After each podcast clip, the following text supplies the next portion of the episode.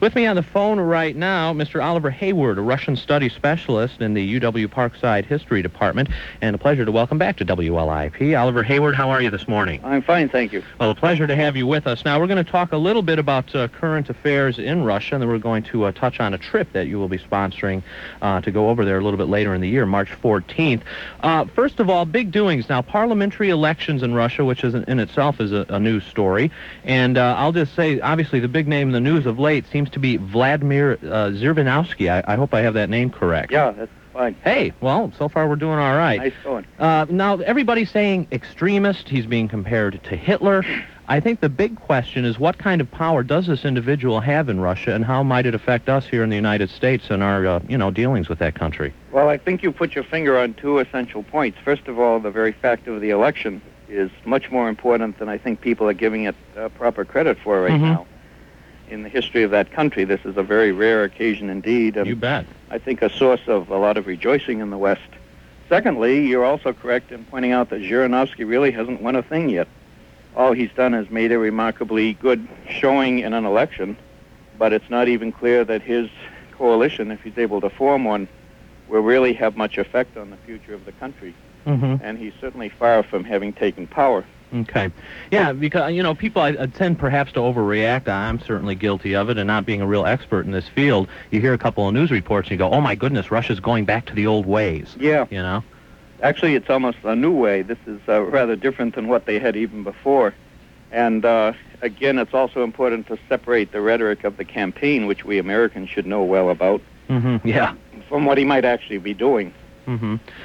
Uh, let me ask you this. Uh, is it a surprise to you that, that an individual such as this, a hardliner, many would call him an, an extremist, uh, would do well in a vote by Russians? I mean, here we are trying to move towards democracy, and suddenly, uh, apparently, some people in that country are saying, wait a minute, let, let's go in the other direction. Is this kind of just dissension, times are hard kind of vote, do you think? Yeah, I don't think it was really a political vote at all. It was really a vote against some fairly desperate economic conditions that are occurring right now. And I think that's what was really troubling the Russian people. hmm What what are what is the situation in Russia now? As you're probably aware, uh, I mean, geez, we're still having problems with flooding here in the Midwest, and things just drop out of the news. We kind of lose touch with them. Uh, still difficult times as far as economic, uh, you know, comfort for the citizens of Russia, that sort of thing. Very much so. The inflation rate right now is running at about 15% per month, which is just un- unthinkable in this country. Really? And while goods are not in terrible shortage at the moment, there is the prospect of a fairly grim winter because the agricultural harvest, while fairly good, didn't get really collected and delivered where it needed to go. So there may be a fairly tight uh, winter coming up as far as food and other vital commodities are concerned. Mm-hmm. So I think part of the problem for the Russian people is a pretty grim current existence combined with no real hope that things are going to be getting better in anything like the immediate future. Mm-hmm. Do you think it's it's perhaps too much to ask, and this might be more a soci, uh, socio- sociology, yeah, sociology question than anything? Uh, I mean, here in the United States, we started out basically agrarian, uh, big families, and, we moved slowly through the industrial age and, and to where we are now. Is it too much to ask a country or a populace to simply go to capitalism, like uh, starting next year, that kind of thing? I'm thoroughly convinced of that. I think there's been altogether too much of a push toward privatization and uh, free enterprise in that country. That is not anything part of their tradition.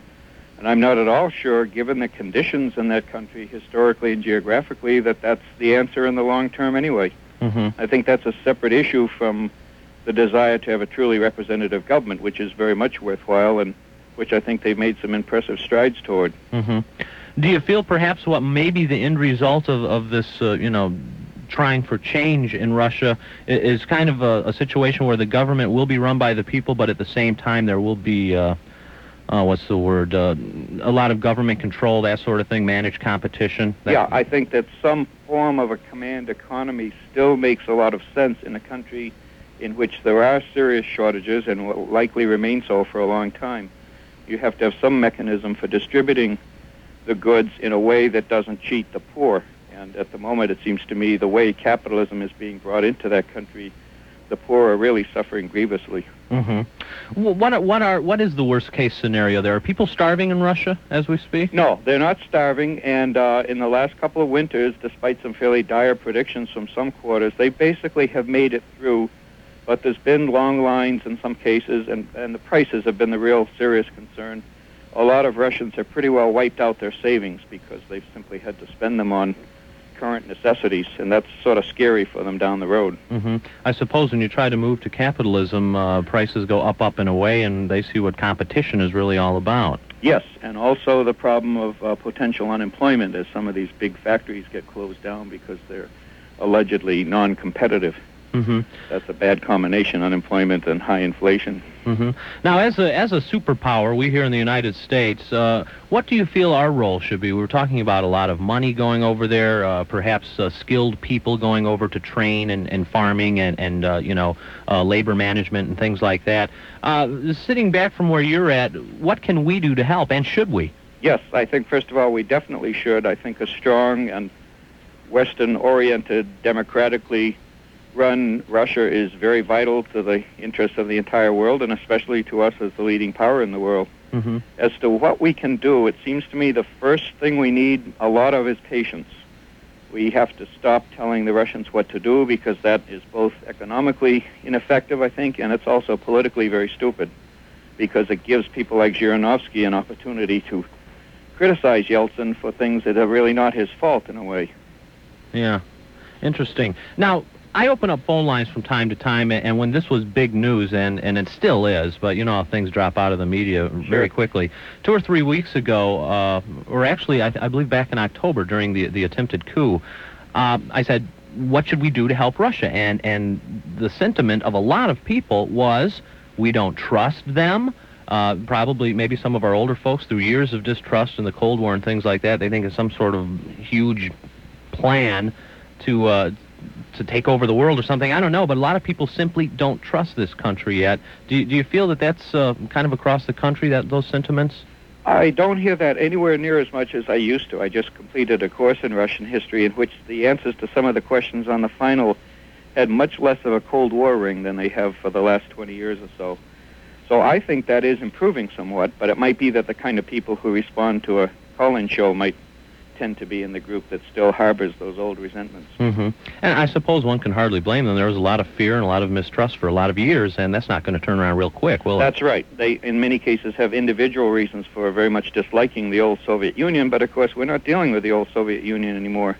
Mm-hmm. And in some respects, I think they maybe are hanging on to something that needs a little bit of rethinking. Mm-hmm. Uh, and there's also the danger of a self-fulfilling prophecy. If we do tend to neglect what's going on over there and not give them our help, they may indeed become a danger once again.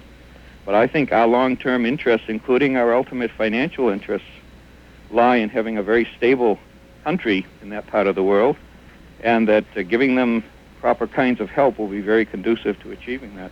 Experts say one of the reasons it's important to help uh, financially or, or whatever way uh, they may be talking about is the fact that there's a, a lot of weapons technology, a lot of nuclear, uh, you know, uh, mechanics and uh, and you know weapons and missiles and things like that, and due just to the sheer need of money that this could go to the highest bidder, whoever it may be. Is that a valid concern? Well, for one thing, I know Zhirinovsky promised something of the sort during his campaign, so perhaps with the wrong leaders in power, that could well occur. But quite frankly, I know the Russian military, from all I've heard, is just as eager to avoid getting those weapons out into other people's hands as uh, we are. And so I think that would only occur were there a pretty general breakdown of authority in the country. Mm-hmm. Now let's talk Boris Yeltsin for just a moment. Then I want to talk about your upcoming trip to Russia. Uh, apparently, well, he's a guy that's basically trying to take this country by the hand, lead it towards democracy, and it's tough and it's hard. And I'm wondering if uh, citizens uh, of Russia are, beginning to resent this man, and this perhaps is a reason why uh, you know some of the votes at the parliamentary election went the way they did. Very strongly so, I believe, and that's been happening now for some time. I think Yeltsin may well prove to be a very important figure in the transition, but I don't see him being around to complete it. I think in 96, if that's when he chooses to let the elections go, that he may very well face the prospect of being thrown out of office. hmm Are there others that can kind of pick up the banner where he left it and continue, uh, you know, in the direction he has started? None of the people we see right now appear to be in that category, but my friends in Russia tell me that there are a number of young, very able, active leaders in various parts of Russia that are in the process of going through their apprenticeship for leadership, and that by the time Yeltsin might have to step down, there could well be somebody whom most of us so-called experts couldn't possibly name right now that would Mhm. be in a position to take over. Mm-hmm. All right. Well, interesting stuff today. Folks at home, we're talking to Oliver Hayward. He's a Russian study specialist at UW Parkside History Department. Uh, finally, here, now you're taking a trip over there, uh, I believe in March. Yes. And now what's the deal with that? You're leading the trip, and we'll talk about the prices. Do you need to be a student? Uh, that kind of thing. If people are interested, how do they uh, get set up to go? Okay, it's a two-week trip from the 14th to the 28th of March. It is open to the public, although it was originally set up in 1980 as a study tour. People can go on the trip and not take it for credit. And the cost is approximately 2500 and um, we'll be going to St. Petersburg, where we'll be having a homestay. We'll actually be staying with a Russian family, uh, usually in groups of 2 two Mhm. to a family. Then on to Moscow, and a town called Nizhny Novgorod, east of Moscow, where a lot of interesting innovations in privatization are taking place. It seems to have a particularly adventurous spirit about how it runs its economy. Interesting. And it's also on the Volga River, which I think will be interesting as well. What's the thrust of this trip? Obviously educational, but, but what are we? Uh, I assume we're doing more than sightseeing here. Yes, we are. Uh, a lot of it, I teach Russian history, of course, so Mhm. There's a particularly strong focus on that. But right now, people are generally eager to see what the Russian people think of what's going on and to observe the state of the economy and the general stability or instability of the situation. So it's a chance to look firsthand at what's happening over there instead of relying strictly on reports that we get over here. Yeah, interesting. What a way to teach rather than go see it uh, oh, it's firsthand. a, a wonderful opportunity for me, frankly. I thoroughly enjoy being able to do this with students and with members of the community. Mm-hmm. Now, not long ago, had you taken a trip over there, which I understand you did, uh, you would be told where to go. Don't look at this. Go here. Someone would be with your group at all times. Very security conscious. Has that eased up a bit? Uh, not just a bit. It's eased up almost completely. Yeah. Uh, in- the old days, they always had something for you to do, as you say. Now you have a lot of time on your own. There are no limitations on talking to what I would call regular Russians.